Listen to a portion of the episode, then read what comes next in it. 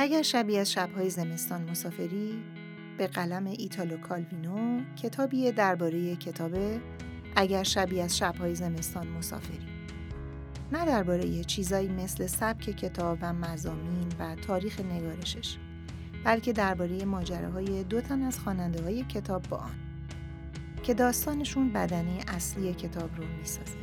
نمونه خوبی از یک داستان انکاسی یا رفلکسیو. کتابی درباره کتاب و خوندن و نوشتن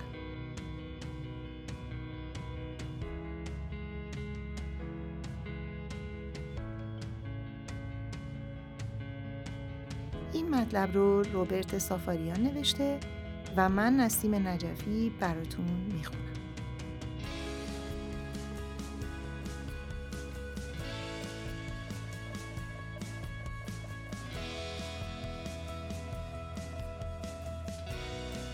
سایت معرفی و نقد کتاب بینش با همکاری استودیو شهر صدای پارسیان و سجاد سجودی تقدیم می کند.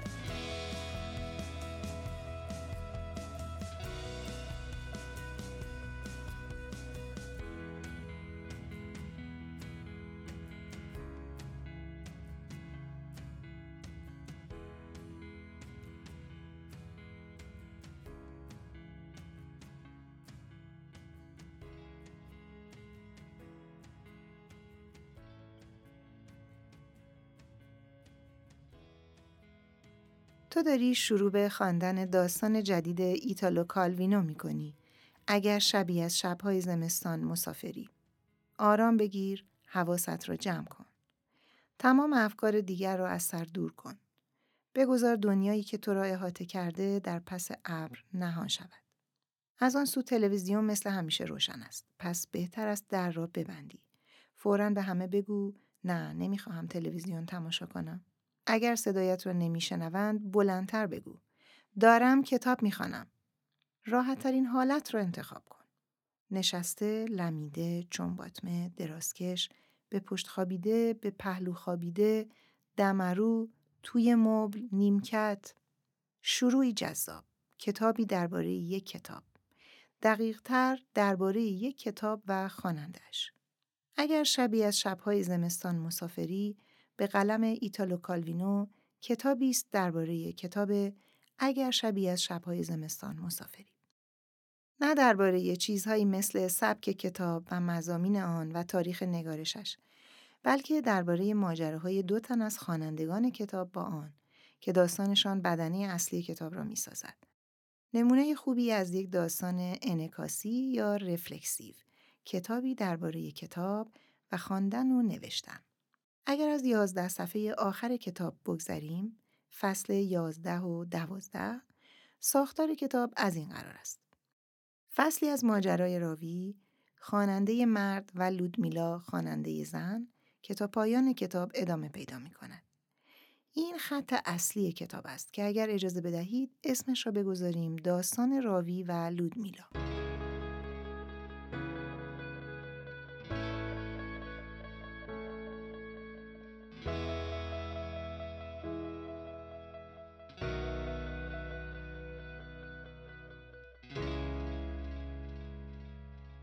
در میان فصلهای داستان راوی و لودمیلا یک در میان داستانهای مختلفی میآیند یا فصلهایی از داستانهایی که همه ناتمام میمانند. انگیزه حرکت شخصیت‌های آن ماجرای اصلی در واقع یافتن کتاب‌های کاملی است که این داستان‌های نیمه کاره بخشی از آنها هستند. مثلا فصل اول با پاراگرافی که نقل کردیم شروع می شود. با توصیف وضعیت خواننده‌ای که می‌خواهد شروع به خواندن کتاب تازه پاولو کویلو بکند. این داستان با زمیر دوم شخص مفرد نوشته شده. بعد داستان اگر شبیه از شبهای زمستان مسافری می آید. این داستان که پانزده صفحه از کتاب را به خود اختصاص داده، فضایی دارد شبیه داستانهای جاسوسی که وقایعش در یک ایستگاه قطار و کافه‌ای واقع در همین ایستگاه می‌گذرد. مردی که با چمدان وارد ایستگاه شده و منتظر مرد دیگری است با چمدانی عین چمدان خودش که باید با هم تعویز شوند. اما از طرف خبری نمی شود و کلانتر شهر که گویا جزئی از سازمان قدرتمندی است که هر دو مرد برای آن کار می کنند به مرد اول هشدار می دهد که هرچه زودتر ایستگاه را ترک کند وگرنه ممکن است گرفتار شود. مرد به طرف سکوها می رود و سوار قطاری می شود و داستان در همین جا قطع می شود.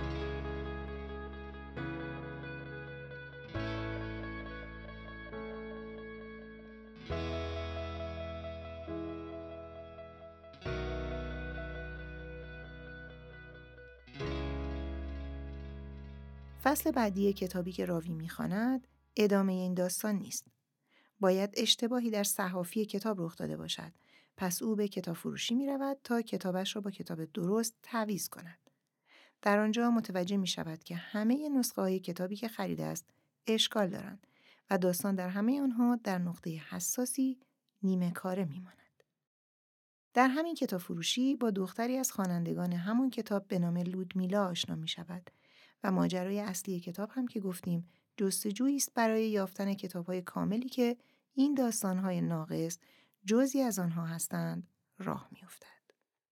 امیدوارم با همین اندازه ساختار غیر عادی و جذاب کتاب دستتان آمده باشد. داستان جستجوی راوی به دنبال کتاب درست یا کتاب کامل یا کتاب اصلی او را به ماجراهای محیر العقولی می کشاند. تا جایی که او برای یافتن ادامه یکی از داستانها آزم کشوری استبدادی می شود و در آنجا با خواهر لودمیلا که اینک در نقشها و لباسهای گوناگونی با شخصیتهای جعلی مختلف ظاهر می شود برمیخورد.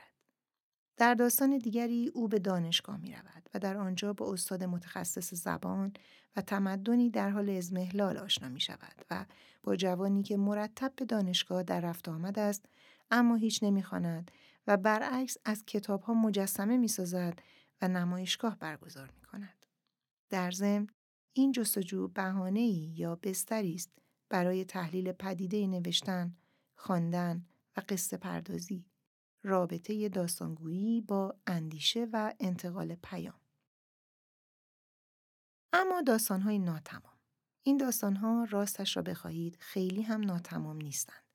اگر چنین بودند خواندن کتاب کالوینو عذاب آور می‌شد. در مقایسه با خیلی از داستانهای کوتاه این روزها که با پایانهای بازشان خواننده را ناکام می‌گذارند اینها داستانهایی هستند نه تمام تمام اما به هر رو آنقدر شخصیت و ماجرا دارند که خواننده را وارد دنیای خود کنند و کم و بیش یک جوری به انتها برسند. اما در این حال نویسنده به ما می‌گوید که اینها فصلهایی از یک کتاب بزرگتر هستند که می توانند باشند اما احتمالا عموما فصل اول آنها و نه چندان وابسته به ادامهشان. مثلا داستان شبکه ای از خطوط به هم پیچیده. یک داستان کوتاه درجه یک است درباره استاد دانشگاهی که حساسیت بیمارگونه ای نسبت به زنگ تلفن دارد.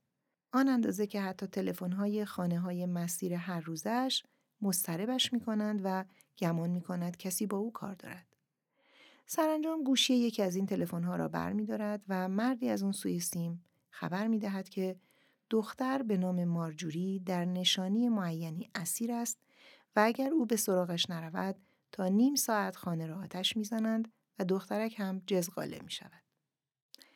مرد به دو به طرف نشانی می رود و پایانی قافلگیر کننده.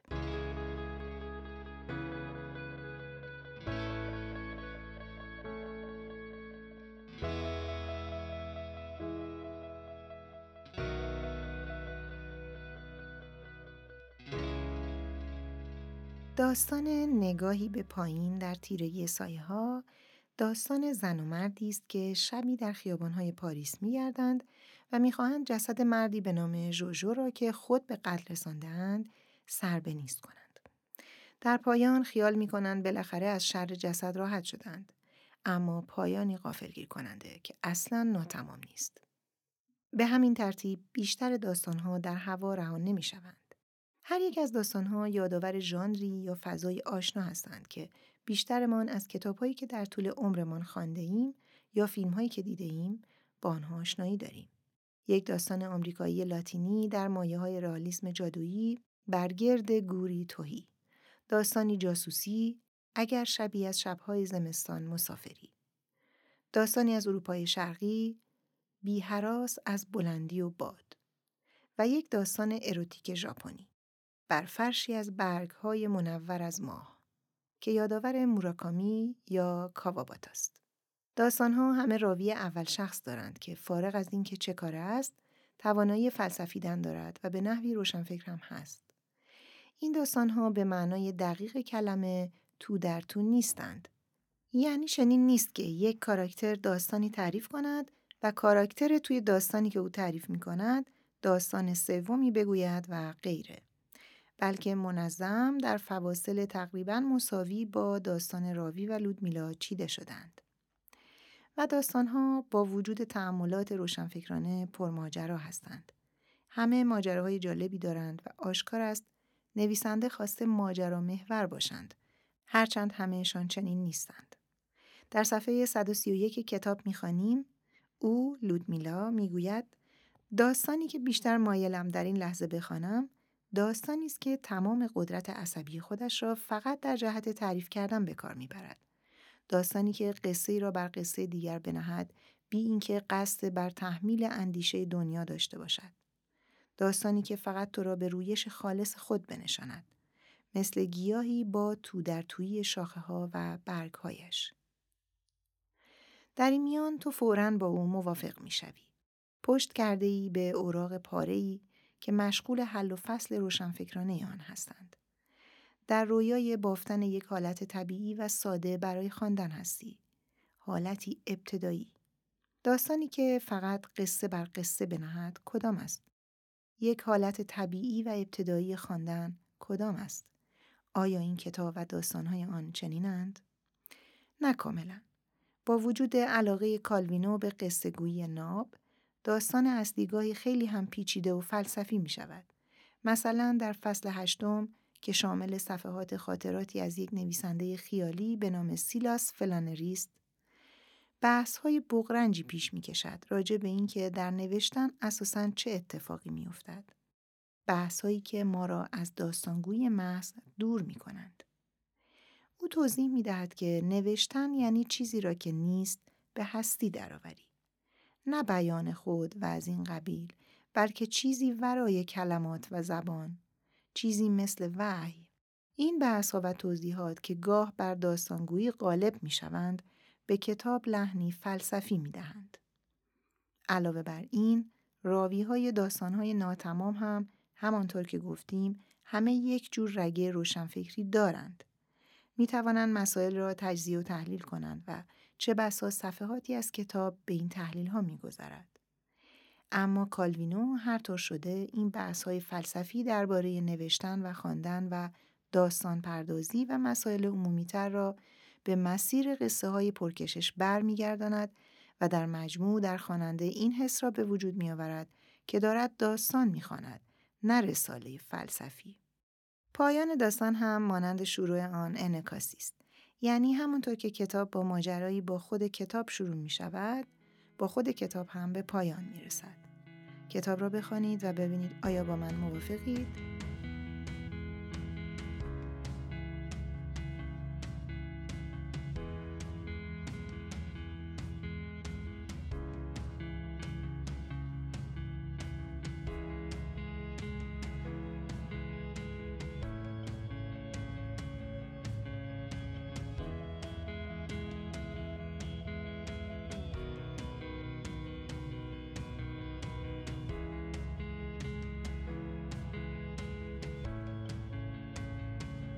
کتابی درباره خواندن، نوشتن و قصه پردازی.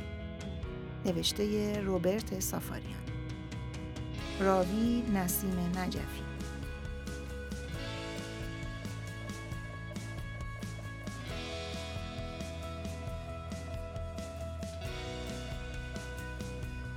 این مقاله و دهها مقاله دیگر درباره کتاب‌های کلاسیک و جدیدتر را در سایت معرفی و نقد کتاب وینش بخوانید.